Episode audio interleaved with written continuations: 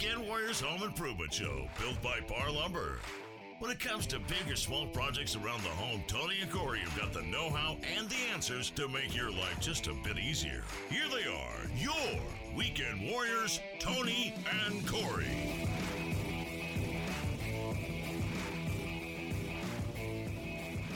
Hey, welcome to the Weekend Warriors Home Improvement Show built by Par Lumber. I'm Corey Valdez. And I'm Tony Cookston. Thanks for tuning in with us today. We've got a great show here going on today. Tony and I are going to be talking about the workshop. Oh yeah. We uh, we recently, very recently, just uh, put together our very own Weekend Warriors workshop. We're going to be bringing you uh, really cool how-to videos and product reviews and just all kinds of stuff. So we put together a workshop, and we want to talk about that today, and probably a little bit of the things that go into it. Yeah. I mean, I, I know that uh, I feel like I'm leaving, leading a parallel life with the Weekend Warriors because I have also just started to put together my my wood shop at home That's right. and uh, and it is a lot of fun, you know, trying to decide where something's going to go, and and uh, you know, it immediately becomes too small.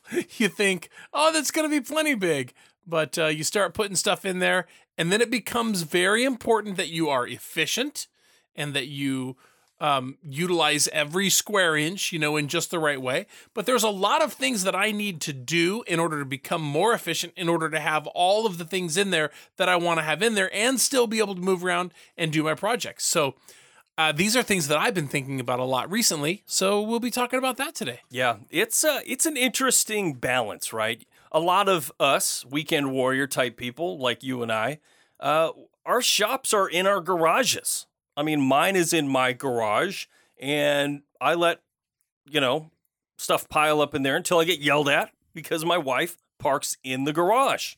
So I have to be very careful on how I utilize my space because the last thing I want to do is make it to where when my wife gets home from work, where she pulls in the driveway and opens the garage and it's pouring down rain and I'm in the way. Yeah, I don't want that. I also don't want that because that generally results in a phone call to me saying, "Hey, I need some help cleaning my garage." Uh, so you know, I feel like uh, whenever we had a project, like I would want you to help me do something, you'd be like, "Well, you're gonna have to help me clean my garage first. Yeah. I mean, that's, it kind of became a prerequisite. it's like, you know, you, you create a big mess, you got to clean up the dust, you got to clean up the wood pieces, you got to get rid of the scraps. especially if you're gonna park a car in there.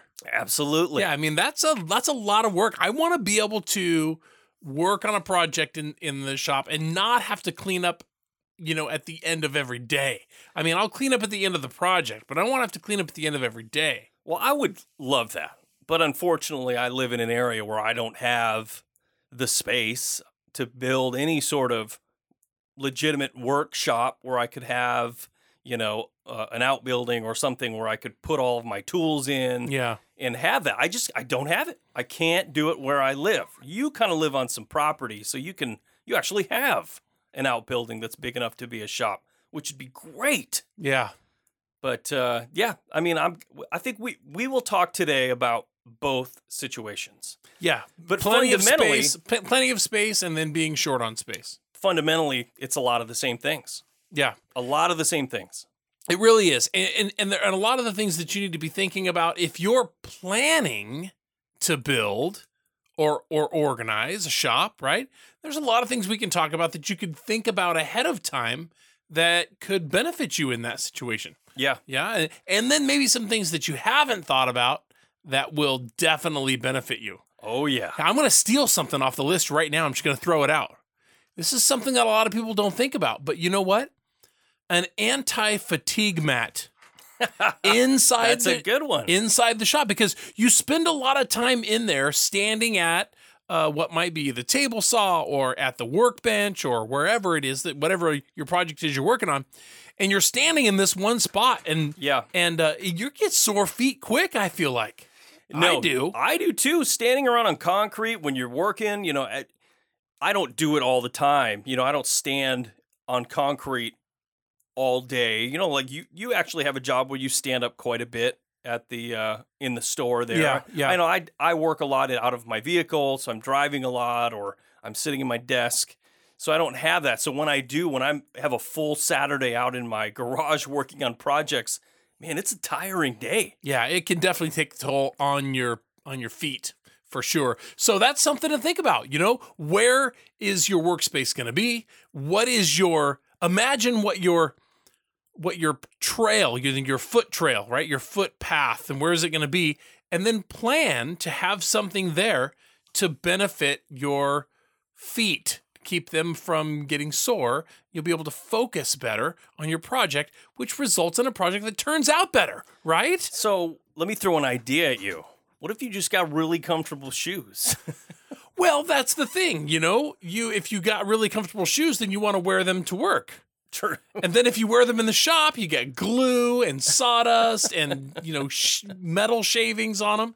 I mean, you have to have shop shoes. Shop shoes. Yeah, so you don't have to worry about the glue that We should you, start that epoxy brand. you squirt on them. We should start that as a brand. Shop shoes. Weekend warrior shop shoes. make them waterproof, fireproof, yeah, shavings proof. yeah, It's a good idea. shop shoes. Uh, patent, patent that. Tra- trademark. Trademark. Yeah. So uh, anyway, yeah, th- I mean, we should talk about both of our workshops and maybe a dream shop. Oh yeah, I love doing that. I love talking about dream shops because there's a million things, a million things I would put into it. Oh yeah, I, I have to be honest with you. When I, th- it honestly gets me going. But but if you take the opportunity to green light think about the you know the perfect shop, the the thing that has no no holds barred, right? No limitations. You can have it all. Sometimes you can find a nugget in there that you can simplify a little bit that doesn't have to be super expensive, right? A, a lesser version of the same thing. Sometimes green light thinking, even though you can't have that amazing shop, will still result in something new for your shop. Yeah, totally. I agree. But there are some basics. There are some basics that every shop needs. That's right. You know, so we're going to cover those today. I want to talk about definitely there. You know, I, I I can't put a number on it, but there are some definitely some top five things that if you don't have and you want to put a shop together, you need it. Oh, you're going to have to have some of those. And then we can talk also about some of those things that only get used in specific scenarios that we've recently been in. Maybe you don't think that you're going to be in a situation where you need this tool, but when we tell you we use that tool for this, uh, we have done a lot of projects uh, as the Weekend Warriors, and we've used a lot of different types of tools. And so being able to recap some of those projects and think about the tools that we utilized during them, did we have them? Corey and I have literally been out and bought a tool for a project. Well, that's all my tools almost. But I we- mean, you get to a point where you say to yourself, how am I going to do this? Yeah. Whatever it is. Yeah. And if you don't have it, you know, I kind of take that as an opportunity. Uh, but we drew the line. I don't know if you remember this or not, but we, we will regularly go and find a tool for a project, but we drew the line at Joiner. yeah, That's we the, did. That's the one we didn't rush out and buy. Too big. Too expensive. Too expensive. We got to take a quick break. When we come back, essential tools and an essential workshop. You're listening to Tony Core, your weekend warriors. Don't go away.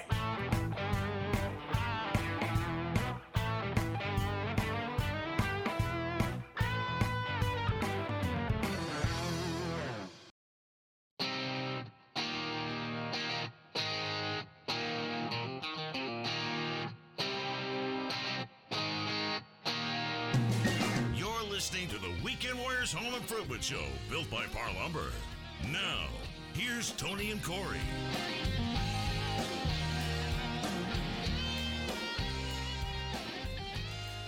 Hey, welcome back to the Weekend Warriors Home Improvement Show. Thanks for sticking around. Today, Tony and I are talking about workshop essentials. And uh, we've been recently working on our official Weekend Warriors workshop where we're going to be bringing you really cool new YouTube videos on how to, you know, do things or build things, maybe some tool reviews and uh, we're really excited about it. We've been we've spent the last couple weeks in there building and decorating and painting and doing all kinds of cool stuff. But our most recent project that we put in there was a heavy duty workbench. And honestly, that's probably the number one thing across the board of what you would need to have your own workshop. If you have a workshop in your garage or a workshop in a bigger space, you need a workbench. 100%. You cannot uh, function in a wood shop or any kind of a workshop, even a even a mechanical shop if you were working on cars. You cannot accomplish anything without a workbench. Hardly. You have got to have a place where you can set things down, pick them back up, a space that you can stand upright, that you're not partially bending over, and work there. I love the fact, Corey, that you that you wanted to build the workbench extra tall. Um, instead of a standard table height, we went with a 42 inch tall workbench. So the, we really have our hands up above our waist, and uh, there's no there's no um, temptation to lean forward or no need to lean forward over the workbench. You can work standing upright, and it's so much easier on your body. It's easier on your body, and everything is eye height almost. You're, you're you know, whether you're working on a table or a desk or whatever, you can have it up there and, like you said, not have to bend down.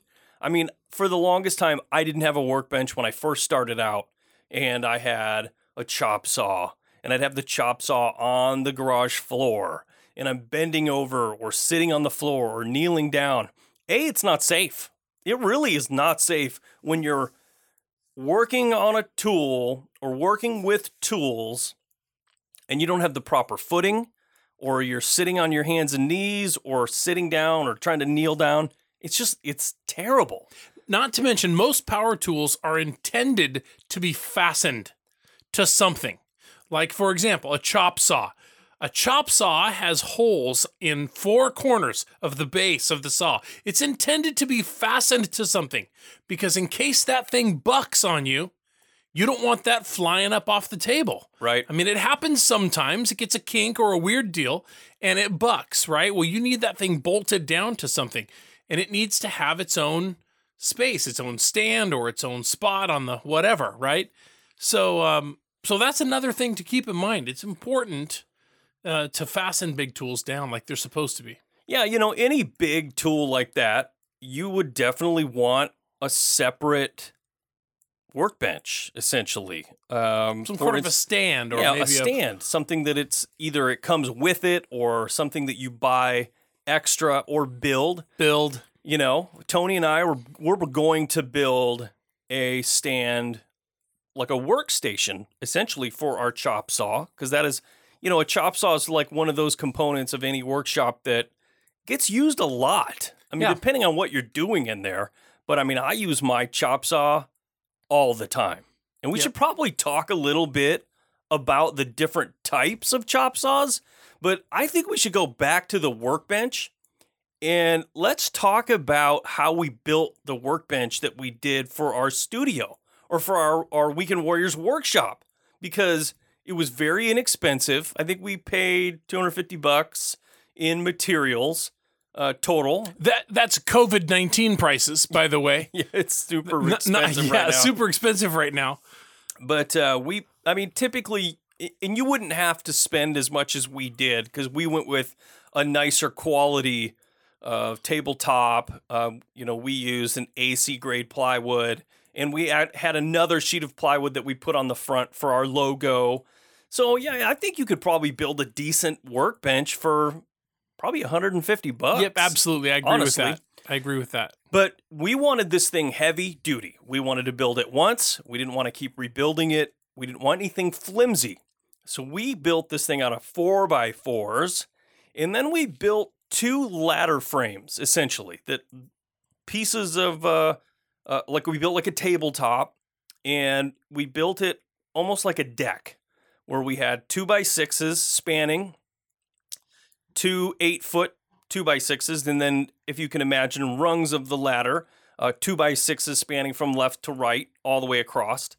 And we used that and we put four by fours in each corner of that. So it sat 41 and a quarter inches off the floor. And then we put three quarter inch plywood on top of that, screwed it all together, and we used some HeadLOKs. Fasten Master HeadLOK screws, and that thing was sturdy. Super beefy. I mean, you could probably put an elephant on top of that table. But we didn't stop there.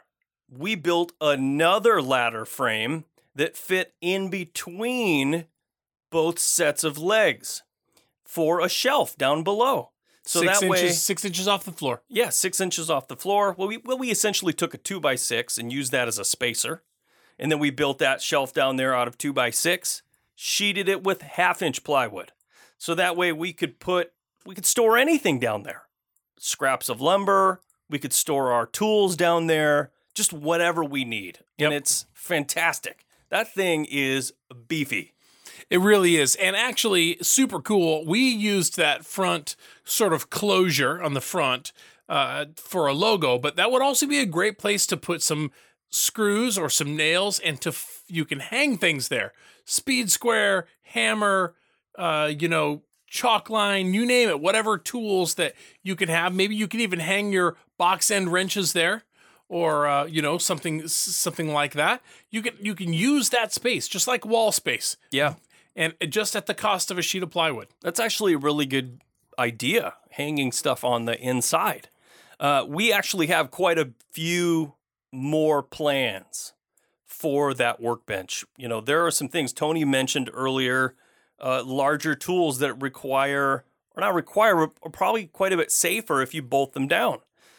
We, we have this idea that we're going to take and make it modular.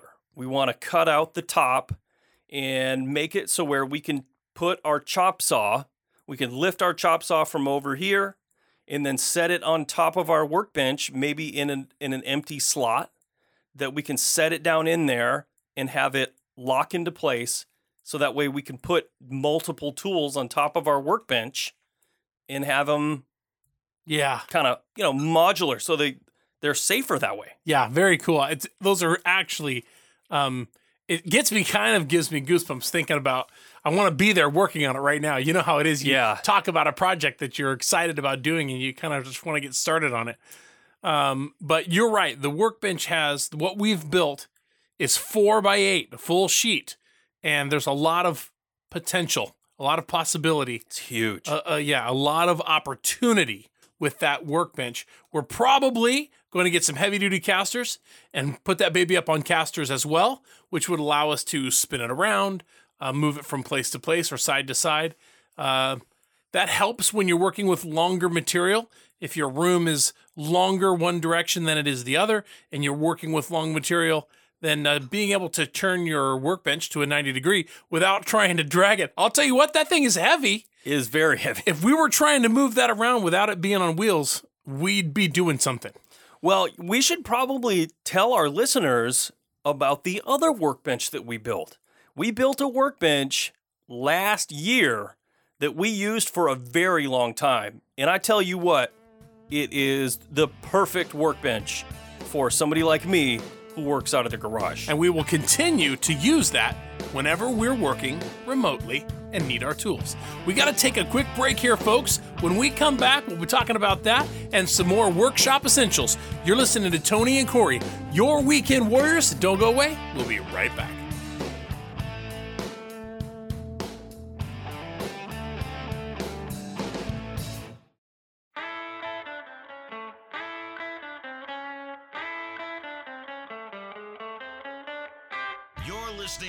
Weekend Warriors Home Improvement Show, built by Par Lumber. Now, here's Tony and Corey.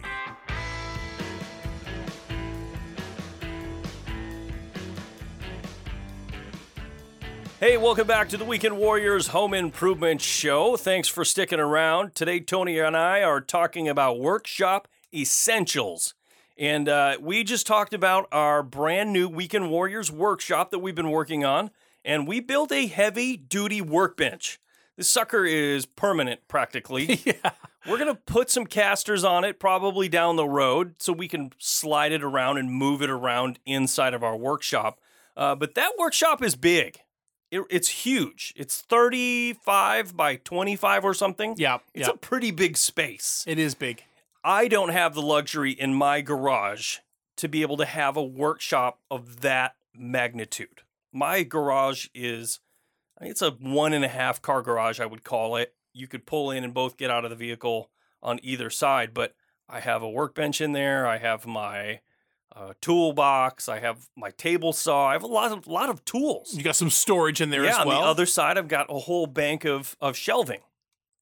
So that takes up quite a bit of room right there. So Tony and I devised last year. We said we need a workbench, but I we couldn't really make something permanent or big. It had to be big enough to get the job done, but we had to be able to tear it down and, and- put it away. yeah, store it somewhere where it wasn't in our immediate way to to, you know, Right. take up space. Right.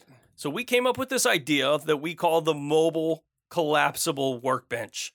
We essentially built the same thing. We made a ladder frame, but we only made this workbench three feet by six feet. That's right. Three by six. Three foot by six foot. So it was essentially one sheet of plywood for the top uh, that we cut down. Uh, but we built the same sort of thing. We built a ladder frame out of two by Four. four, and we had two six foot pieces and then four three foot pieces, essentially. Mhm. Slightly shorter than that, but you get the idea.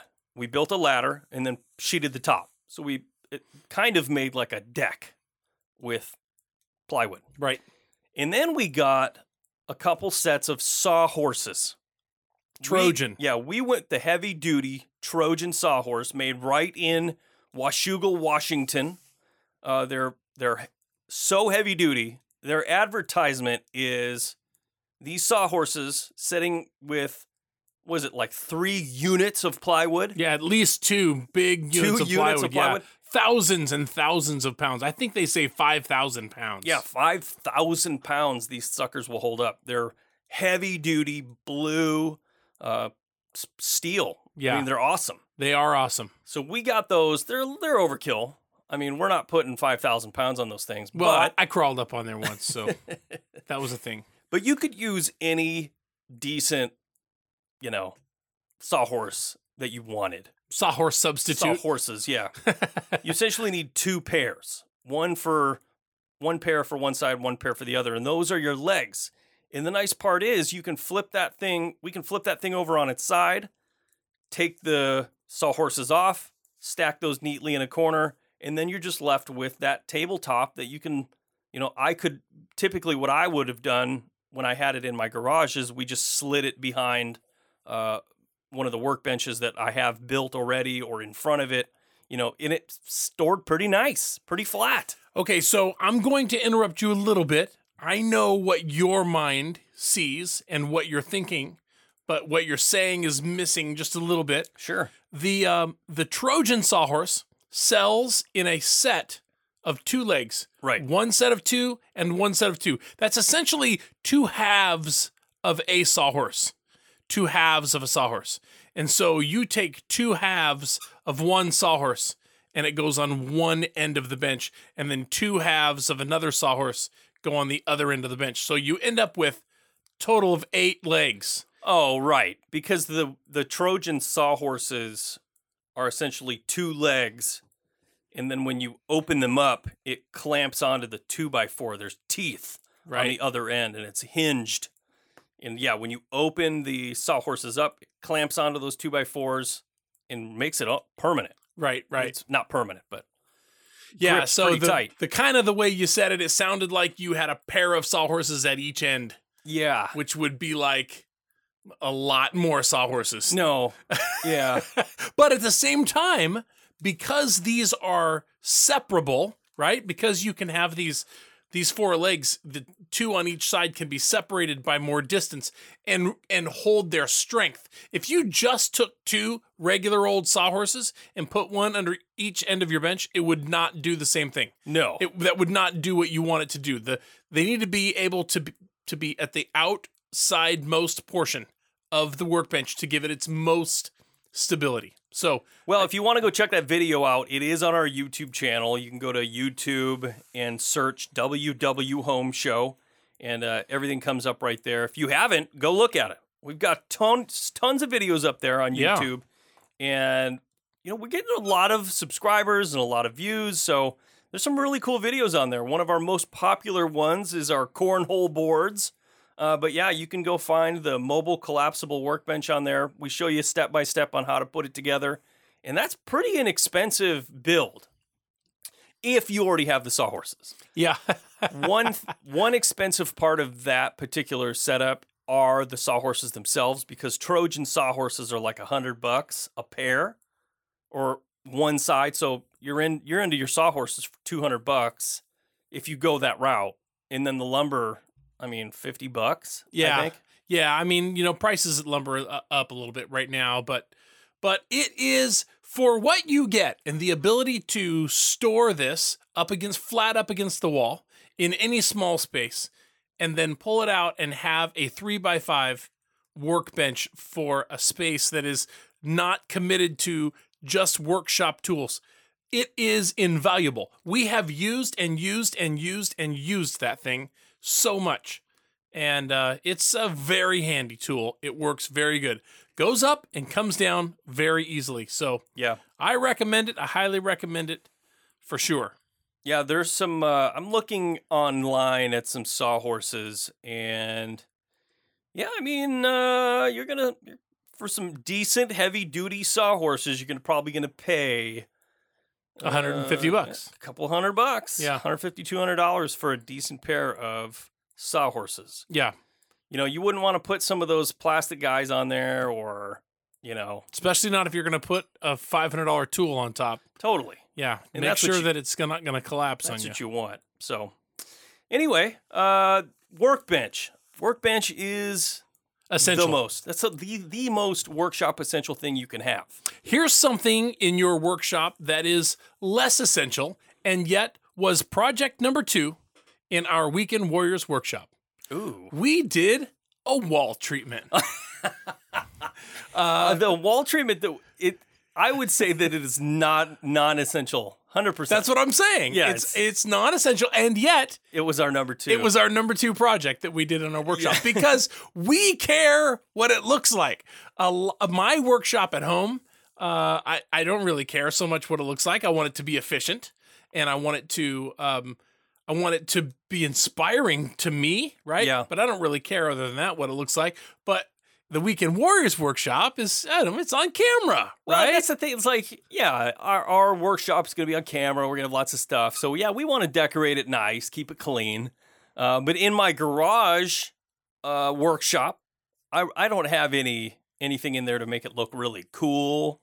I probably would, I would probably do something in there. Would you hang a picture of yourself up in there? No. Ah, we're doing it in the Weekend I Warriors know, workshop art. We're hanging a picture, and the producer has got us uh, hanging a picture uh, uh, of I don't know some event that we did. They took a picture. I don't know, was a thing. It's against my judgment. I think it's funny. I got they both think funny. overruled. But I'll tell you what. Since we're talking about wall treatment, I'll tell you what. I don't love pegboard. I don't love the way pegboard looks. I love the that it works, Yeah. right? For putting pegs and hanging things. I like that, but I don't love the way it looks. I'm looking for a better solution I think I got one. on the wall. As soon as we come back, you're listening to Tony and Corey, your weekend warriors. Essential tools don't go away.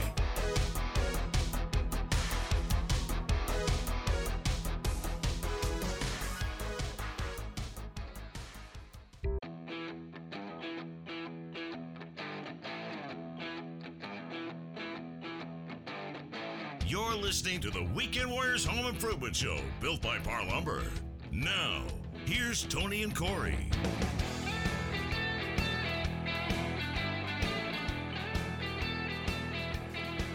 Hey, welcome back to the Weekend Warriors Home Improvement Show. If you haven't already, go check out our Facebook and Instagram. We are at WW Home Show. You can go to our uh, YouTube channel and search WW Home Show or Par Lumber. If you search Par Lumber, uh, the Weekend Warriors comes right up, or you can go to par.com, click on our link, and you'll see all of our information up there. If you ever miss a show and you don't you heard part of it or you know you're on a road trip or something you want to listen to our uh, dumb voices We can't imagine why you would want to, but we're going to tell you anyways. you could go and download our podcasts. We're uh, we're on Spotify, we're on iHeartRadio, Google Podcast, and Apple Podcast. Uh, so anywhere where you listen to those, you can go download them. Uh, you can search us the same way. Just search the Weekend Warriors Home Improvement Show, and uh, we should come right up. If you search Weekend Warriors, there's like a million. There's lots of Weekend Podcasts. Warriors stuff. Yeah, Weekend Warriors is uh, Most Pretty- of which we would not want to be associated with. but uh, there's some good ones. Well, you know, I'll tell you what. One of the big ones is that the the term weekend warriors oftentimes is related to um, military, um, like um, National Guard or Oh, yeah, Army or yeah. Army Reserves, right? Um, a lot of times they call military weekend warriors because they go and do that on the weekend. Then they have a regular job during the day or during the week. Uh, so a lot of military stuff uh, tied to weekend warriors. Some other weird TV stuff, but uh, we're taking it over, baby. We are giving it a new. We're breathing new life into it. That's what we're doing Yeah, since Separately. since about 2012. we have been. I've been a weekend warrior in the uh, Separately, in the sense, well, in the sense of w- doing my own home projects. oh, I see. I've been I a thought weekend that warrior. was a. I thought that was a COVID 19 joke. no We're breathing life into it mm, separately, separately. from six feet apart. Two different air holes blowing in there. Anyway. So, uh, Tony, before the break, you had mentioned that we did a wall treatment project in the workshop. Yes, right. we put up some one by four tongue and groove pine Yeah, in the back of our studio to make it look cool. Yeah. That's literally the only reason we did that. Well, there was some damage in the sheetrock, right? And the very first thought was get some spackle and a putty knife. We'll uh, we'll fill the the damage the damage to the sheetrock, and then we'll spray a little texture on there and repaint. And Corey's like, I don't know if you know me or not, but I don't do sheetrock. I hate sheetrock. He's like, let's just put a let's just put some tongue and groove on there and cover it up. So ultimately, to avoid spackle, texture, and paint, we put, up a some tongue, and groove wall treatment, which I love. It's beautiful. Well, and it worked out- rustic, and it looks good. perfect. It worked out perfect because we went to the Habitat for Humanity Restore. And if you've never been to a Habitat for Humanity Restore, you probably heard their commercials on our on our show. You should go Yeah, I'm not kidding you. The one- immediately. we went to the one in Beaverton here n- near us, and the stuff that they have in there is amazing. the place, first of all, is huge. This one, I mean, Yeah. they're they are all different sizes, I'm sure, but this one's huge, and they have got scads and scads of stuff. Incredible. If you need something for a little project you're working on, you should go check it out. Absolutely. When you're going to pay a fraction of what you would pay to buy a whole sheet of something, or you, you, know, know, you know what I heard a lot of? We walked up to the front and we're like, well, this didn't really have a price tag. A lot of things have a price tag. This didn't really have a price tag. It's- a dollar. It's a dollar. how about fifty cents? Yeah, those We're are like all right. Those are a dime. Those are a dime a piece. it's almost like a rummage sale. You go there with a pocket full of change and you leave with like the fixings of a doghouse. I mean, you know, you can literally do so much uh, with so little. It was so much fun going through there and seeing things. I tell you what, I had a good time, but I didn't even have as good a time as you did. You were looking through some of that old stuff, antique stuff. Corey's like, I'm buying this hammer. It's like 200 years old. It's a, it's a nice hammer. He goes, I love this hammer. It's it's totally an antique Estwing hammer. It was. Uh, you're right. I know it's very cool, but watching you appreciate what you were shopping for in I there also found was even cooler. a in a vintage Stanley level that was it was wood Mm-hmm. and it had a couple glass vials in it that uh, and you could tell I don't know when it was manufactured but It was old. I would have to say that it's at least 50 or 60 years old. Yeah. I mean I don't know when Stanley started coming out with their aluminum and you know or plastic l- levels. I have no idea. But Right. this thing is it's cool looking. it's pretty old And it for sure. Stanley engraved on the side. It's neat. Yeah. But I was really excited to find, we found a package, full brand new package, 25 square foot of one by four tongue and groove. Yeah, like like closet lining, kind of. You know, Yeah. it was super thin. It's like five sixteenths thick. yeah, five sixteenths thick, super thin, and uh, but it has it was blue pine or buggy pine. Blue and buggy pine. Super cool looking uh, product, and uh, so we slapped it up on the wall. It didn't take very long. We shared some tips and tricks. Some, uh, you know, we even made a mistake when we did it, and we shared that with uh, with the viewers. That was a good time. Yeah, you should go check that video. It video was a great little video. I enjoyed doing that. Anyway, we bring this up because we said that we put that up for aesthetic purposes only. But there are, I, I thought of a couple things, reasons you would put up some sort of wall treatment, say, in a garage. Uh, for instance, in my garage, when I moved into the house I live in now, it was covered in, in uh, pegboard I remember. everywhere. Pegboard, pegboard, pegboard. I remember. But the nice part about that is it was insulated. The walls were insulated. And in my previous garage, my walls were also insulated, but I didn't have anything on them. And I was constantly catching wood or whatever, something. If I leaned it against the wall, it was smashing or tearing the insulation out of the wall. So after a time, I actually went back and I covered all of those walls with OSB. I bought OSB and it worked perfect. You just put it up. You can it's it's heavy duty, so you can bang it whatever you want cuz you know, sheetrock, you see a lot of sheetrocked garages, which is great. Uh, but they're not extremely durable. So you could easily put a hole or you drop a piece of wood and it you know, bangs or dings and just starts to look bad after a while. So I put cheap, I put uh, really inexpensive OSB and I painted it a light color and it looked great and it worked great. But uh, I don't love the pegboard in my garage. However, it is functional in that if I need to hang something on the wall, I just slap a peg on there. Yeah, I know it. I just hate the way pegboard looks.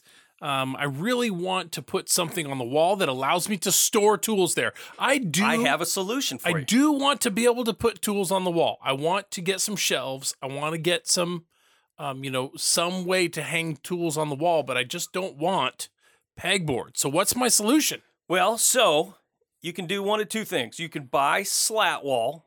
Slat wall is comes out of the uh, uh, you know the retail outlet kind of market where they have slats in panels. It's pretty thick, but you're able to put pegs on it, just like you would a pegboard, every four inches or so. So the slats come down the thing. Oh yeah, You've seen it before, yeah, sure. The grooves run horizontal to the ground, right? about every three inches or so, all the and way you, up the you wall. can put a peg in there and and and slam it in wherever you want. Reinforced with aluminum usually. Yeah, that stuff is, however, very expensive. Mm-hmm. Very expensive. So another thing that you could do is buy, say, a two by four, and or a one by four, and line your wall with French cleats. You know, I've seen that. I've actually seen that. You take a piece of one by four, cut a bevel Yep. on the top of it, like say a three quarter inch bevel or something, turn it around so that the bevel is towards the wall Right. and the pointy thing is up, and then you put the opposite of that on whatever it is that you want to hang right on that space. Right. So Whether you can make a drawer You can or make a, a tool caddy or- or, uh, drill caddies. You can make different little shelvings with that French cleat already on them, and then you can just hang them wherever you want. You can move them around as you desire as your shop grows or changes. You can make it change with you. That is a really great idea and super versatile too, because you can choose to put whatever wherever.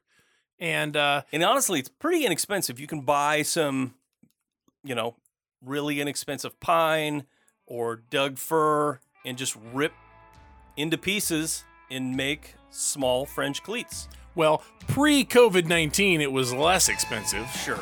And post COVID 19, if that's ever going to be in our future, uh, keep that in mind. Lumber is kind of expensive at the moment. We got to take another quick break. When we come back, more workshop essentials. Just in the 20 Core Your Weekend Warriors. Don't go away.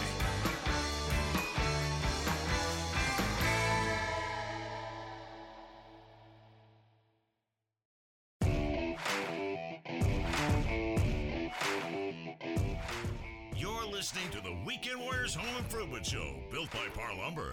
When it comes to big or small projects around the home, Tony and Corey have got the know how and the answers to make your life just a bit easier.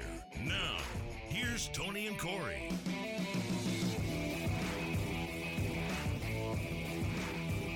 Hey, welcome back to the Weekend Warriors Home Improvement Show. Thanks for staying around. I'm Corey Valdez. I'm Tony Cookston. and today we're talking about workshop essentials. Everything that you need in your workshop. If you're thinking about making one, or if you already have one and you're trying to think about what you should add to it, this show is for you.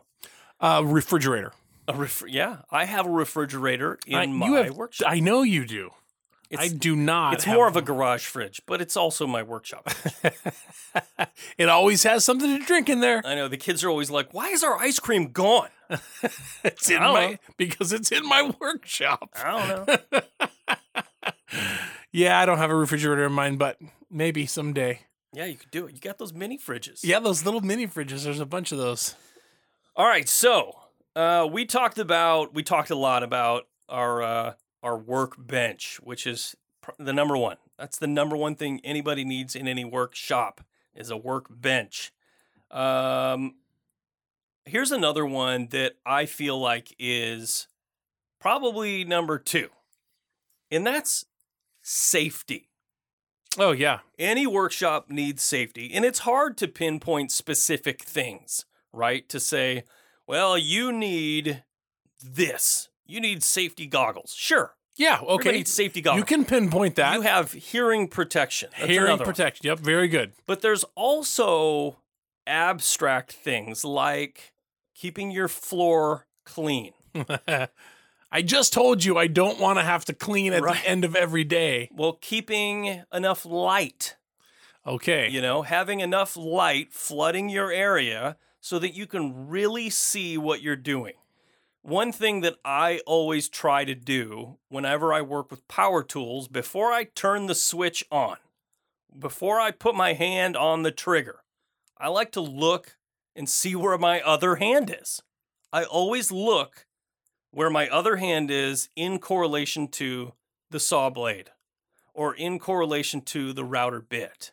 If I turn it on and I'm not paying attention and my other hand is in the way, In the danger zone. I mean, that is a potential safety hazard. You, know, you could really injure yourself. I'll tell you what, it happens really fast. Actually, we were working in the Weekend Warriors workshop yesterday, and we were uh, fastening two items together that um, that required that it had to be up off of the table. You couldn't just lay it on the table and and shoot a uh, a brad through it, right? You had to hold it in your hand. Yeah, it was our intention to drive an inch and a quarter nail through two pieces of quarter inch material, and then we were just going to cut the back of the nail off because we didn't have, you know, any way to fasten a half inch. We didn't have a half inch long fastener, Right. So we knew this going into it. Very, it wasn't very safe. Well, the thing is, is that we we we started the project right, and we were we were helping each other keep track of where Yeah. our hands were. We had to do it this way. we had to do it this way, and we were we helped each other keep track of where our hands were, and we didn't have. It was no big deal to say, you know, Where's your finger? Yep, where's your fingers? Where's your fingers? And that's all you got to say. Where's your fingers? And then you think for a second, and you scoot it back, and then you're good to go. And um, but I'm just saying, be you're saying Yes. be conscious Conscious. of where your digits are because it happens fast. Well, here's here's another aspect of safety.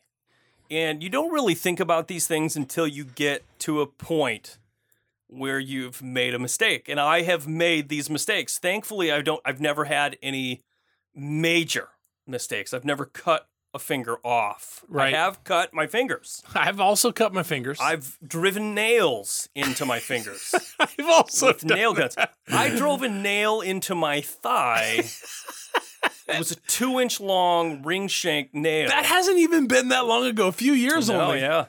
I mean, it was a complete mistake. I was Yeah. using a coil siding nailer and I was putting up my fence. And I was crouched down. I lost my balance. And next thing you know, bam, Just like that. nail shot head deep right into my thigh. Youch. Stainless steel ring shank nail. Youch. You know what I did? No. Took, took some pliers. I pulled it out, Youch. put a bandage on it, and finished the fence. Oh, of course you did. I, Yeah. call, I called my brother-in-law. He's an emergency room doctor, and he's he asked me all the questions. He's like, "When the last time you had a tetanus shot? Yeah. You know, is it bleeding? Yeah. you know this and that thing." I was fine. He's like, just put a band-aid on it. That had to hurt though. I mean, Oh, that had to that had to hurt. It hurt. But anyway, going back to safety. Going back to safety. Uh, safety item. Safety is just one of those things that you just have to think about. Right. That's all it is. Okay, And- so- and again, I was gonna. I was sorry. I was just gonna say, tripping over things in the shop Yeah. when you're carrying something or you're uh, working on a tool or you're working on a piece of wood with a tool with an extension cord. uh, It's happened. Yeah. I mean, it's happened to me recently where I was using my router, which had a cord, and I was routing along, and the cord got caught. And next thing you know, I'm I'm in the middle of my project. I can't just stop. right. You know, so I'm trying to move the thing loose, and it just Yeah. it is unsafe. Yeah. Uh, this actually happened just last night. Just last night. And this is the thing new workshop, right? It takes a while to get those things. Uh, we're in the new workshop and we're cutting wood. When you cut wood, you have scraps, and scraps end up on the floor or wherever. And of course, we step on something and cause you to roll your ankle a little bit. And Corey's like, we need a scrap bin already. We just got in here. We just got started. We already need a scrap bin. It's very important to keep the to keep the bits and pieces off of the floor that would cause you to trip, slip, or fall. You need to have a scrap bin. Well, and here's another And you got to use it. here's another aspect of safety, but also in other things, is sawdust.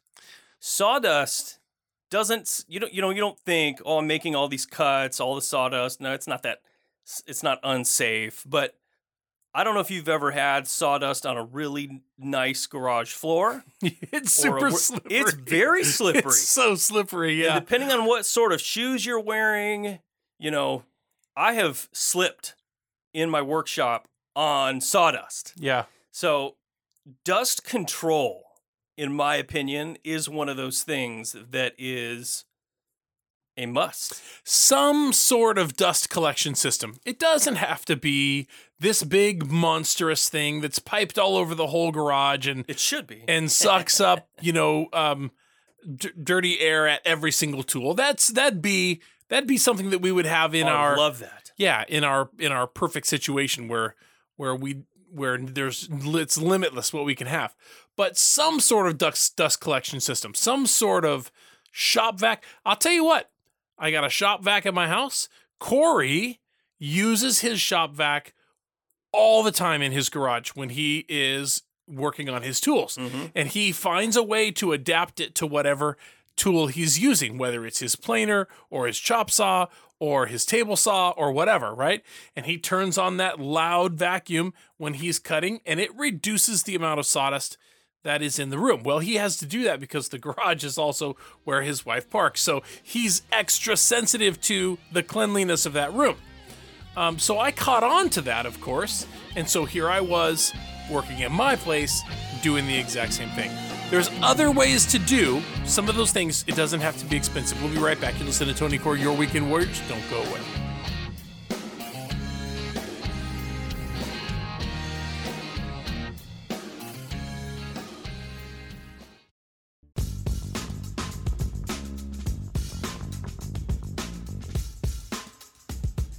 You're listening to the Weekend Warriors Home Improvement Show, built by Parr Lumber. Now, here's Tony and Corey.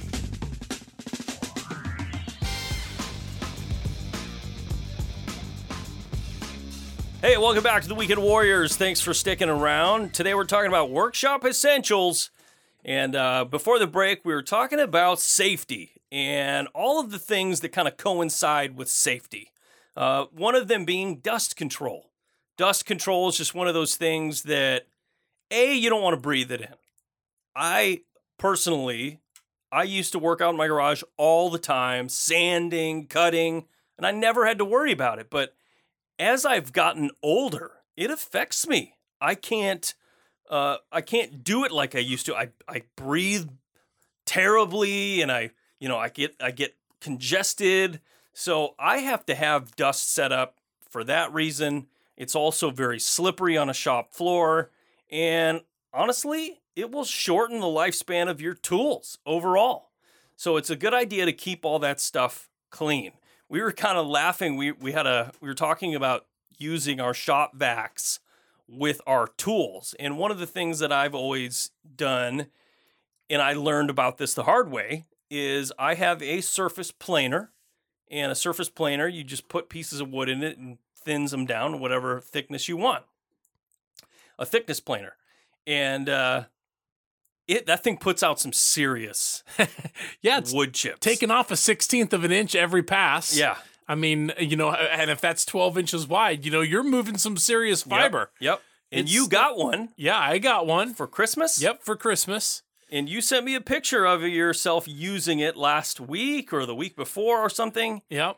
And you t- you just said during the break, you said, "Man, my shop vac hooked right up to that." Yeah, it was amazing to me. I thought to myself I was going to have to rig something or find some part or piece or something that would allow me to do that, but it was plug and play. That shop vac hooked right up to that uh to that port.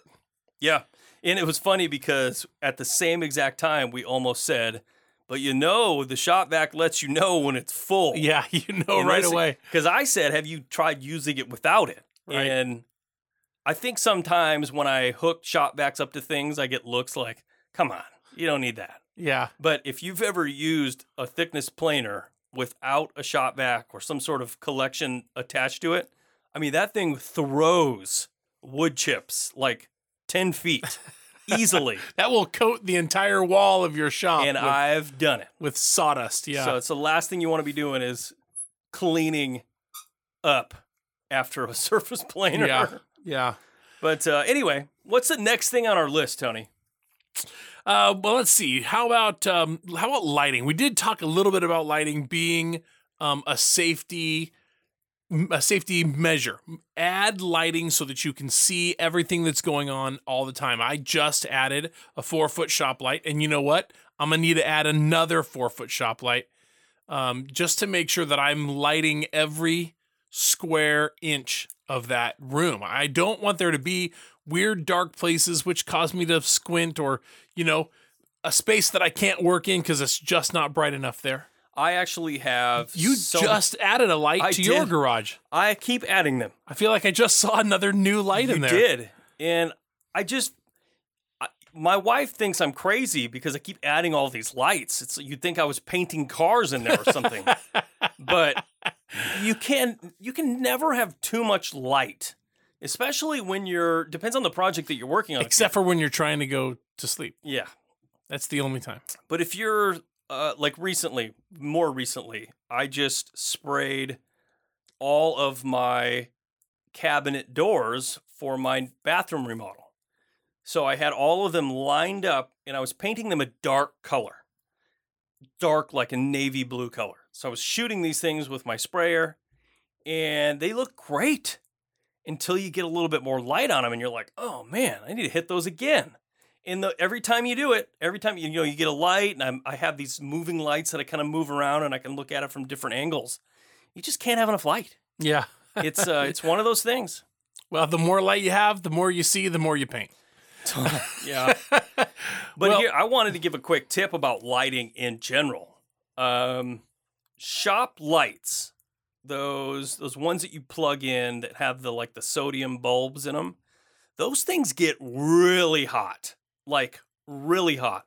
So hot indeed. One time, I popped an air compressor hose Oh, because the air compressor hose laid over top of one of those lights for too long. I mean, it like probably five seconds, melted it. and huh? it melted it and popped and blew my hose. that was a halogen light? Yes, Oh, wow. one of those uh, just really bright. I mean, you know, they get super duper They do. hot. Yeah, they really do get hot. So I'm gonna say LED shop lights For are sure. best. And then if you have tube lights like those Four foot fluorescent. fluorescent Bulbs. lights, I don't like them. They make new LED ones. They do? They do. They fit in the old fixtures? yep. You just- Get out of here. You just take the old ones out, pop the new ones in. You don't have to worry about it at all. They so just turn right on. Fluorescent, not fluorescent, LED tube light. Yep. Buy them at Costco. Interesting. All right. Okay. Okay. I got to get my hands on some of those. And the best part is, if you whack them with a piece of wood, which happens Yeah. when you're in the shop, you know, sometimes you have a long piece and you'll jab it by accident, it won't shatter on you. Nice. So, Yeah, that's good. That's a big plus. Uh, I tell you what, those those uh, fixtures are inexpensive and easy to come by, and easy to hang, and easy to to use. So uh, the fact that you can put an LED bulb in there is uh, is huge. That's good. Good good news. yeah, you should check it out. Here's something, Corey, that I feel like every workshop is going to need. Obviously, there's tools, and we're going to talk about that. But you know what? A place to sit. There's got to be a place to sit. Sometimes you're standing at the workbench and you're working on a thing, and you just need to give your feet a break and your legs a break. Yeah. You agree with that? Just a little, just a little bench, a little work, sh- a workshop bench, or a little um, workbench, workbench seat or stool or A something. stool. Yeah, There I don't know why I said bench so many times. A bar stool.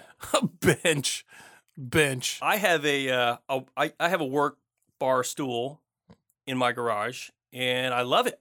You know, because you're sitting at your workbench or your work table. Sometimes you just got to draw. Oh You know, yeah, I do that sure. a lot. I'll sit down with my pad and my paper and my ruler, and I'll draw out my dimensions or my plans or you know details. I'll I'll sketch them out to see if it will work with what I'm building. And sometimes you got to draw things to scale. Honestly, Yeah, if you've got a big piece of paper or even a big workbench top, or a giant W. yeah, just you just draw it out in full scale. Yeah, You know, agreed. Yeah, it's the best way to do it. Uh, here's another thing that's on my list that I'm thinking about: power supply. Uh, you know, in my new workshop, I've got an outlet, two, one on each wall. That's on it? Each side. That's it. So immediately, I needed to get a power strip in there that would allow me to plug in more things. Well, I've got a Portamax saw stand for my chop saw, which is very nice. And it's got a power strip on it. So that added a little bit to me. But, um, you know, I'm going to have to be super wary of running multiple tools at the same time. Just because I have a bunch of outlets doesn't mean I can run all my tools at the same time. Well, your tools draw a lot of power. And like my table saw, I don't know if you've ever tried turning a table saw on, especially like a bigger table saw, uh, with a long extension cord. You'll blow the breaker every time because you're trying to draw too much power through that long cord. So I have this huge 10 gauge or 8 gauge uh, extension cord. And along the extension cord, it has multiple receptacles in it. That's right. And I mean, that thing's not very long. It's maybe 12. 12 feet, and it has a plug every like three feet or something. Very cool. And if you plug the table saw into the very end, that the end table closest to the wall? no, the end closest to the end of the extension cord. Oh, okay. The table saw takes about three, four, five seconds to fully get to up to wind speed. up. You can yeah. hear it. Yeah. It just takes forever yeah. because it's drawing It's so not getting that. many Imme- yeah, it's not getting that immediate. But if you plug it into the first one, turns right on. Bam. nice. Yeah, that's important. So uh, the the distance that you draw the electricity, the distance that Yeah. you draw it to, uh, makes a difference. That's important. We got to take another quick break. When we come back, more Weekend Warriors and Workshop Essentials. Don't go away.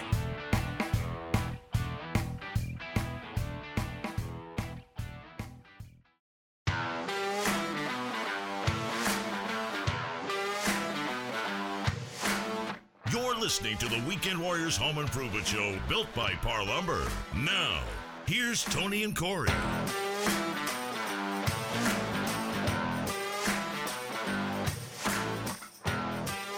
Hey, welcome back to the Weekend Warriors Home Improvement Show. Hey, if you haven't already, go check us out on Facebook and Instagram. We're at WW Home Show. Uh, we're also on YouTube with tons of uh, how to videos, some tool reviews, and whatnot. We've got a bunch of our broadcasts on there as well. Uh, you can search us at uh, Weekend Warriors Home Improvement Show on there. If you uh, missed this show or missed any portion of any of our shows, you can go find those on our uh, podcasts, wherever you listen to podcasts iHeartRadio, uh, Spotify, Google Podcast, and Apple Podcast, right? Is that all of them? That's correct. Yep, you got them. So, uh, anywhere of those, you can go check them out, download, and uh, you get all of our new episodes as we upload them, which we probably need to do, honestly. Yep, agreed. We do. Uh, I've got it. Entertainment. I've got it. Entertainment. Yeah, entertainment in the shop. You have to have something that entertains your brain, right? The back half of your brain, the part that's not working on Yes. the thing in front of you. The back half of your brain needs to be entertained, and I just thought of what it is. I got it. What is it? Flea circus. A flea circus. See, it's small, and it's a Fit. circus. Fit anywhere. Yeah, it- yeah, that's what I was thinking. It would go right in there. Anywhere where we're working on a project, it's a circus. yes, Typically. So flea. So that's what I'm thinking. Entertainment. You were thinking what? A radio. Okay. Or I guess that's a direction you could go. That direction. I suppose. or podcast. It's a little more conventional. Well, I'll tell you what. I used to have a TV in my garage, in my workshop. And sometimes, you know, watching duck football, put the old football game on and work out in the shop. Well, guess what happens? You watch football. You don't get any work done. You- You get no work done because you're just watching football, you're watching TV or whatever. yeah. So I like the radio. I'll put the radio on. It actually motivates me to keep going and and work. You, but you'll give the flea circus some thought. I'll think about it. It- It's always a possibility. I'm not sure if I can squeeze that one in. Ant farm or flea circus, either of those two, very small. seems really boring. Yeah, I don't know. Uh, so I'll tell you what, this isn't a big one. We were talking about wall treatments. We were talking about workbenches, right? The things we didn't talk about are storage options, even with these things. The workbench is a workbench. It's also an opportunity to store because you've got a lower shelf, right? You can have sides, walls, back right there. You can store stuff in there. The same thing with wall treatment. You said, French cleat. yep, that's an opportunity to put not just um, little storage things on there, but also maybe a, a shelf or a drawer or a bin. There's a lot of things that you can hang like a shelf, like a French cleat, that are storage options. Storage is something you have to be thinking about because you have all of the little tiny parts and pieces that you want to keep. We talked about the bolts, right? We didn't. That was off air. When we were at a break, Corey and I were talking about how he keeps every single screw or fastener that is left over from every project. Yeah. So he he hangs a TV on a TV stand on the wall, or if he assembles something from IKEA, or if it just says, you know, some assembly required. If there are pieces left over, and if Corey's putting it together, there's always pieces left over. There's oh well, they give you a million screws. I mean, I'm talking everything. Yeah. Any project that I work on and I have two screws left over, I keep them. Yeah. Well, he's got it. He's got storage bins full of um, small gauge screws, large gauge screws, machine screws, coarse thread screws, Wood screws. wood screws, metal screws. Metric. Yeah, you name it. He's got it. So many. And so uh, that's a prime example. Storage, right? You have to give storage um, a lot of consideration because you're always going to be looking for the right place to put something. Well, and I tell you what, stuff like that, you know, some people will call me a pack rat. I'm not a pack rat. I mean, I, you know, I, I anything I have left over that's unusable, I get rid of it as fast as possible. Yeah, that's for. It's I mean, true. I go to the dump constantly. I'm just taking stuff that I don't need, or you know, or I'll go donate it. You He sells it on letgo. Habitat for Humanity Restore will actually take yeah. uh, old building materials or old tools and just different things like that. But I mean, stuff like screws. I have a, it's not like a tackle box, but it's flat and it's about 16 inches by 16 inches square. And it's probably three inches deep and this is compartmentalized, you know? And I have them separated out. And I'm not kidding you. Regularly, I go to those bins and I find some fastener that I need or I misplaced something and I have something similar. I use it all the time. That is a that's a pro tip right there. Yeah. Well, I'll tell you what. I need. Uh, I need to get my hands on some of those things. I need some little bolts to uh, to start to put some of my things together. You know, I've got a lot of a lot of different tools and stands and things that are meant to be going together, but the pieces and parts that hold them together. Well, I tell you what, nothing ruins your day faster than having to run to the hardware store and buy a seven dollar box of fasteners of something. And you need four. Yeah, you need four, and you have to buy twenty five or fifty or whatever. So it's I don't know, man. It's- Yeah, I that- hear that's a good one. I think it's good. I agree with it. Uh, same goes with wood storage, right? Um, storing hardware items is the same as storing wood items. You know, Corey, um, I'm reminded of the dining room table that we made, and the top of that was comprised of black walnut. Mm-hmm. And we bought the black walnut from a, a place where it was live edge material. It was not pre milled, right? It had just been planed down to, I don't know, what was it, six quarter or five quarter? Eight quarter. Yeah, no, it was probably six quarter. Yeah, it was planed down to six quarter, but live edge. And it was, uh, you know, these pieces really needed some love in order to become the top of a table. They were. I wouldn't even call them planed. I mean, they were rough. They were pretty rough, yeah. So we did a lot of work, but it, that encompassed cutting a lot of pieces off that we weren't going to be able to use. The table would only be able to take the best of the material. And then some of the material had to come off and it was unusable. Well, you end up with a little bin full of a bunch of, you know, really expensive, beautiful, gorgeous, dense black walnut that Mhm. could be used for so many things Yeah. and uh, and I absolutely, um, I absolutely do not think that if that keeping scraps of wood that's not you know your everyday, you know wood, um, keeping scraps of wood around for future projects is not pack ready. Well, You just need to have a spot for it. There's a difference between saving an eight inch cutoff of one by four MDF Right. and an eight foot piece of one by four MDF. You know what I mean? You're not going to throw away a good piece of something that you might be able to use down the road. I mean, to an extent. I mean, there was a time where I had so much scraps of stuff. I started taking it camping. Oh yeah. well, I don't know. We've pulled some stuff out of your stacks of Oh, yeah. lumber in the garage and made stuff with it. We're like, all the time. here's something. We I bet we could use this right here. all the time. I love doing that. That's why I keep it. It's so much fun to be able to pull something out of something that you've uh, retained from a previous project and and repurpose it. use it. Absolutely. this is great. It's uh, it's one of those things. Uh, but it's somewhere to store it too.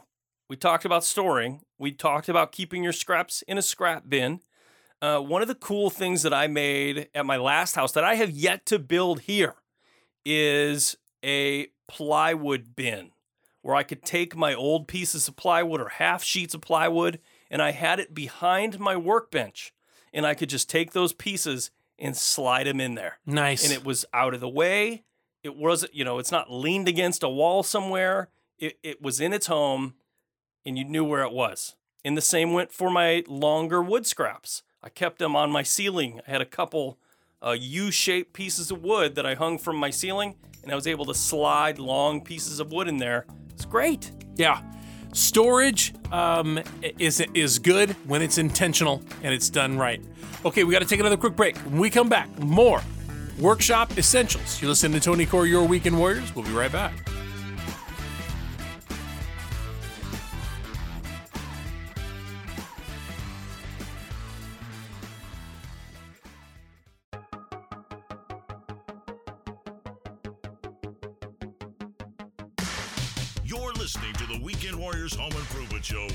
By Parr Lumber. Now, here's Tony and Corey.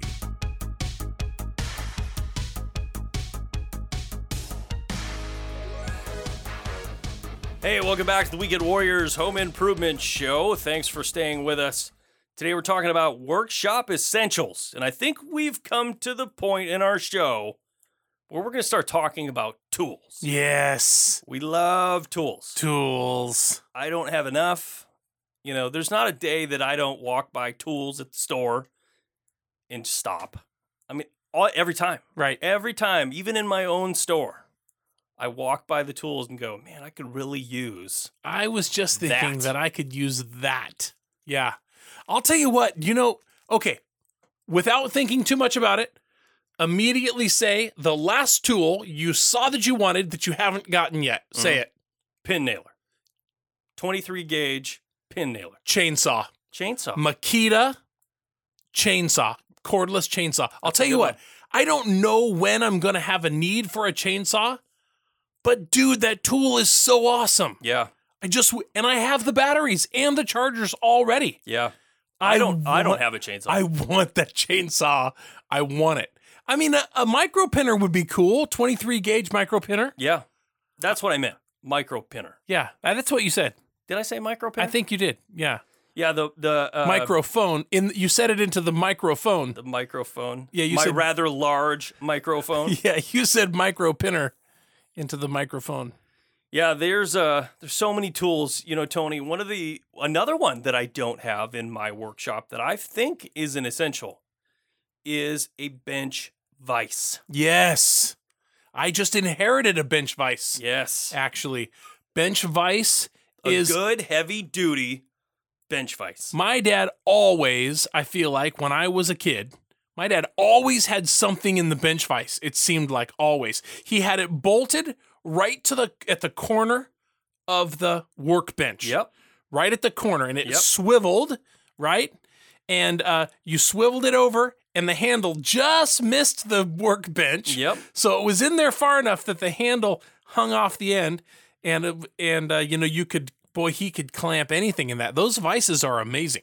I have had many situations over the years where I've had to just hold on to something So tight. and bend, you know, a piece of metal or grind off this or or cut that. And I just you have to have a bench vise sometimes. Yeah, I agree with that. You're absolutely right. A bench vise is a is a great tool. Yeah. I need to get. I have one, uh, but I need to get it bolted down, and I need to employ it.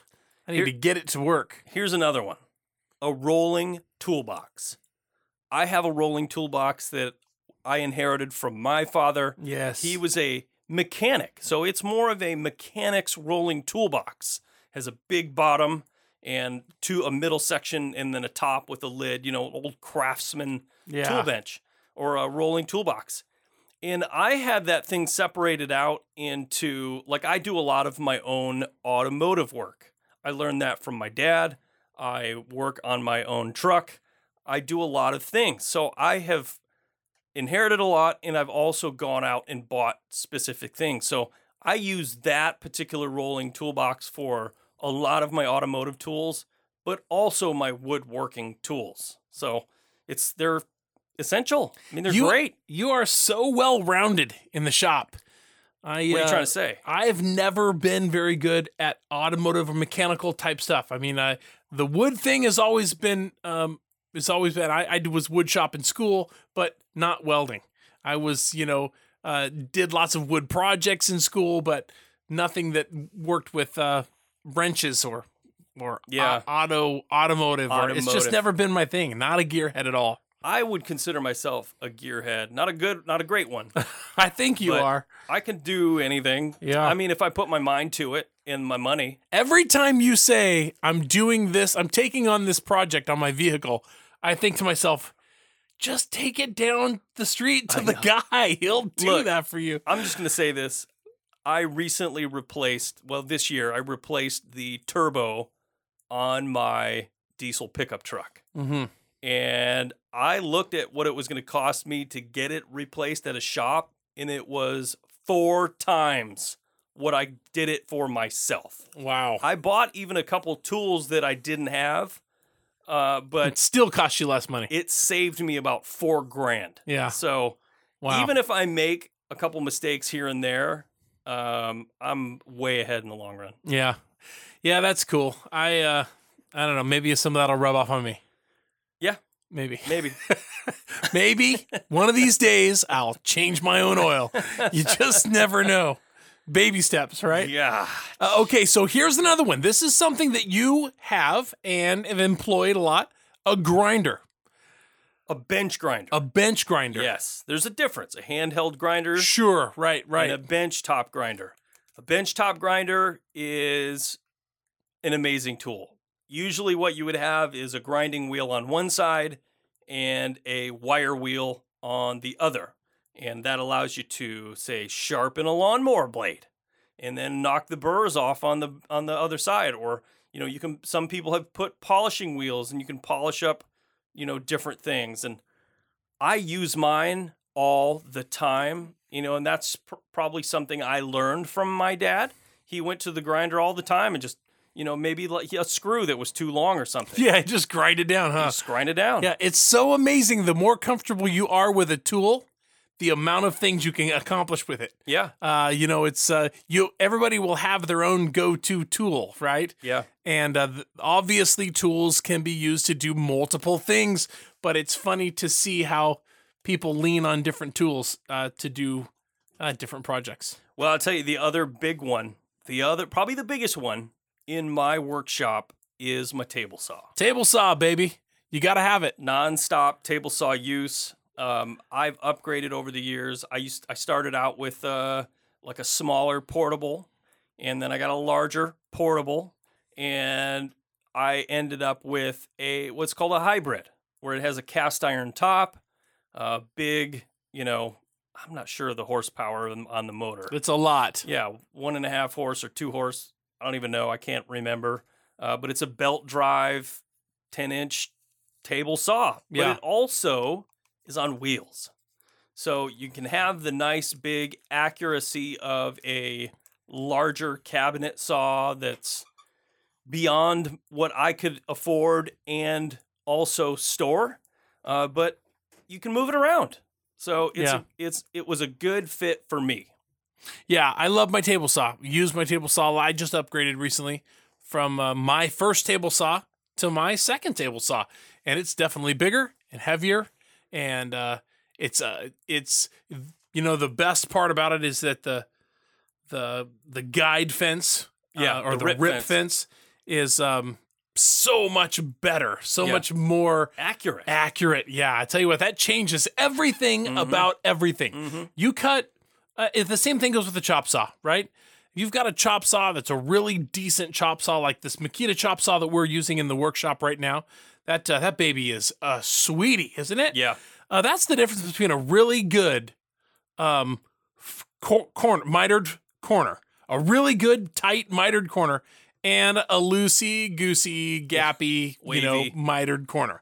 That's it's, it's it's literally the difference between a good tool and a bad tool. Not a bad tool, but an old tool maybe, or Yeah. you know, a less expensive, lower quality tool. Absolutely. You're Yeah. 100% right. Uh, I tell you what, I just I, I I think the chop saw and the table saw maybe are equals for me. Yeah. I started with a chop saw, I didn't get a table saw until later, but the chop saw table saw combo is you just have to have it. You have to have it. Well, here's one that I've added to my workshop is a router table.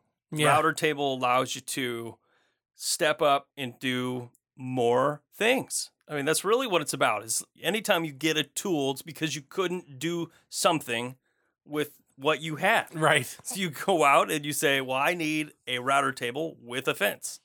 And now I have one Yeah. and I can do more things. I'll tell you what I think when I think about the router table, right? And I think about that router in in it, it makes me think of a tool that I want. Another tool that I want that I don't have is a spindle sander. A tabletop spindle Oh, yeah. sander. See, you do a lot of arts and crafts type projects. You and your wife, Yeah, You yeah, guys we're very do- artsy. you guys make some of the most amazing things.